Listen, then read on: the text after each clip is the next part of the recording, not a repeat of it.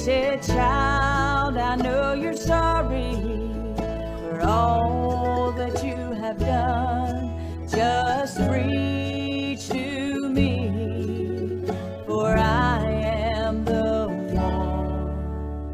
I am the one who died on the tree. I am the one who will stand.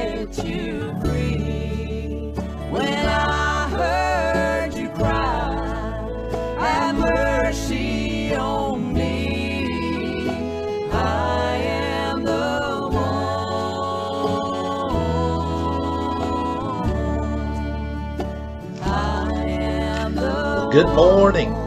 Welcome to the Bethel Baptist Bible on Devotion Time. This is Pastor Donnie Shumate of the Bethel Baptist Church here in North Wilkesboro, North Carolina. I want to welcome you today. Hope you're doing good this morning. Thank you for taking time to tune in with us for just a few minutes as we've been studying God's Word together been looking in the Gospel of Mark for some time now, and we've been dealing over the course of several days about the transfiguration of Christ. One of the most amazing subjects in our Bible is the glorified Christ who is seen by Peter and James and John on the Mount of the Transfiguration. Now, this morning, if you have a copy of God's precious word nearby, I want to encourage you to open up your Bible with me as I have my Bible here handy this morning. We're going to open it up to the Gospel of Mark, chapter number 9. And we're going to begin reading in verse number 14, and we'll try to finish up in verse number number 17 this morning, Lord willing. If you have your Bible nearby, again, let's look together and let's read from the precious Word of God. Bible says in Mark chapter 9 and verse 14, and when he came to his disciples, he saw a great multitude about them, and the scribes questioning with them. And straightway all the people, when they beheld, were greatly amazed and running to him, saluted him. Now I'll stop again right there. And with those two verses we looked at the last time we were together. And we're not going to spend much time here this morning other than to say that Jesus had come down from the Mount of the Transfiguration. And they were greatly amazed when they saw him.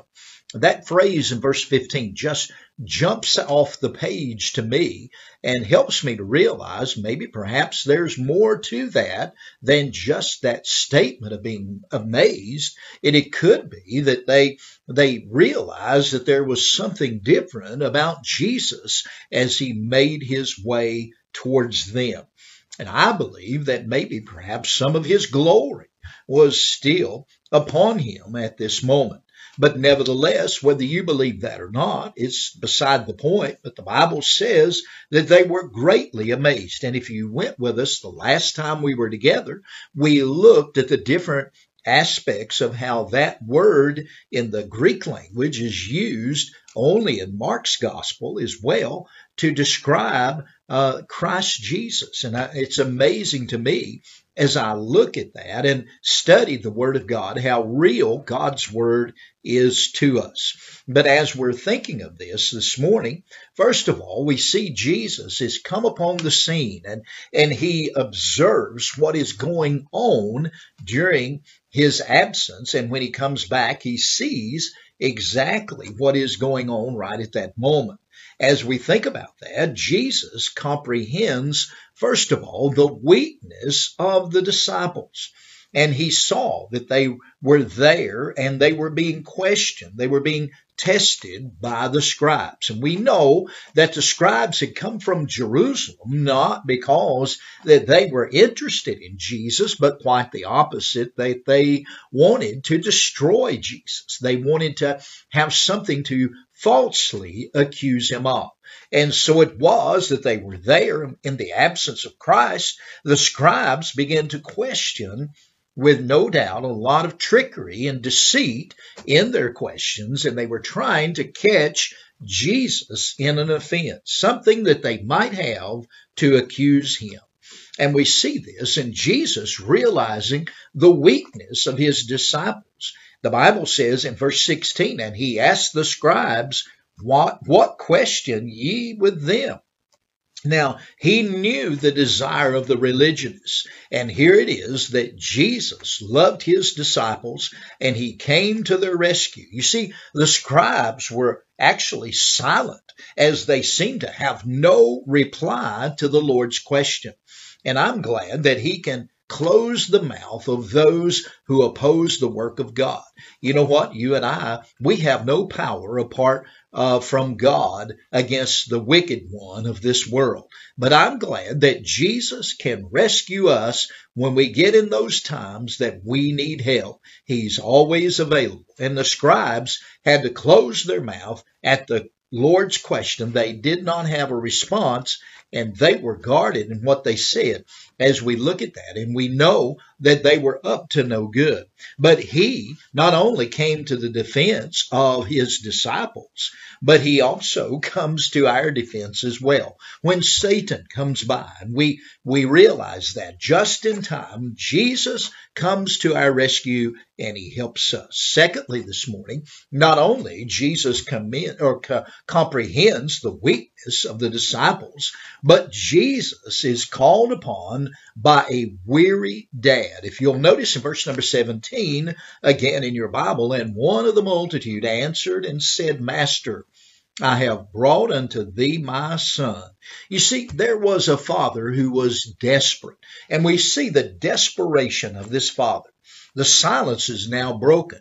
And out of that crowd, that great multitude of people that was standing nearby, out steps a man with a broken heart. And he's broken not over his own condition, but upon the condition of his son. And with that silence being broken, he's seeking help of Jesus. Oh, that we, you and I, would see the need of our children and bring them also to the Lord Jesus. Can I say it this way? Jesus is the answer for all problems in life. He's the answer for all our troubles. He's the solution to your children's problems as well as your own. And I'm glad, thank God, that Jesus welcomes us to bring our children. And some of us have grandchildren. It would be good for us to bring our grandchildren unto Him.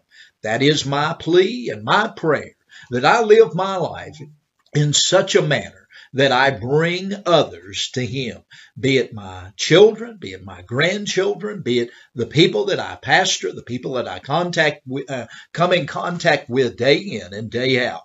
I want to see them brought to Jesus because I know that He is the help. And when we see the desperate need, we become desperate and we move upon that feeling and we, we have that as our desire, our motivational factor if you will. And we need to do that. We need to bring others to Him. But not only do I see the desperation of the Father, but I see the description of the Father's Son. If you'll look in verse 17 again, and the Bible says, And one of the multitude answered and said, Master, uh, which means teacher, I have brought unto thee my son, which, which hath a dumb spirit. So evidently this boy had been captured by a demonic power and he had been left without the ability to speak. Verse 18, the Bible says, And wheresoever he taketh him, he teareth him, and he foameth, and gnasheth with his teeth, and pineth away. And I spake to thy disciples that they should cast him out, and they could not as I look at this, I see the son's description and he is possessed by a demonic. Now the evil was leading him. That evil spirit that had possessed him was leading him that caused him to be destructive, to be dangerous, not only to others, but to his own self as we think about that. To himself and to others. And then the word pineth away. It simply means to dry up and to waste away. Can you imagine the burden on this father as he sees his son who has been taken and possessed by a demonic, causing him to do all these things, causing him to be led and not able to talk and to be led where the demonic would take him and to tear at him and, and him foaming at the mouth and gnashing with his teeth and simply wasting away to nothing. Evidently, it means that the boy would not eat because the spirit that held him captive. And then not only the son's destructive demonic possession, but lastly this morning, I want to I want to give you this thought. The spirit that possessed him was greater than the disciples could cast out. And let me say this to you and I. Without Jesus, we are powerless over our enemy. And I'm glad today that I have Jesus, the Spirit of Christ, that lives within me.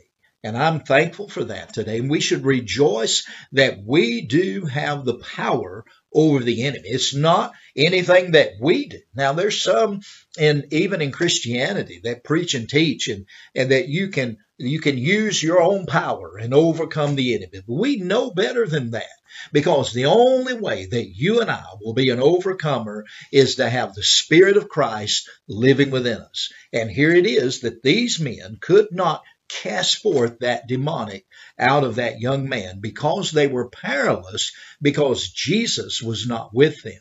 And let me say this quickly this morning in closing. One day, after a while, after Jesus had died and rose from the grave, and the Holy Spirit came and indwelt them on a permanent basis, He stayed within them, inside the believer. You and I have that same Holy Spirit. And the disciples then had the power to do mighty miracles. Amen. And because Jesus was not with them at this time, it was before Calvary. And so because the Lord was not there, they were powerless over their enemy. But with Jesus, we can do all things. And I hope and pray you'll take these truths and apply them to your life today. I'm glad that Jesus is in me and I am in him. Well, may God bless you today. Lord willing, we'll be back again for another Bethel Baptist Bible Devotion Time.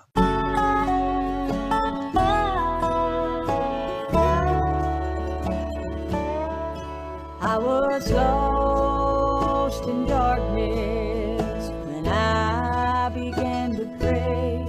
Then Jesus came to me on that faithful day. He said, Child, I know you're sorry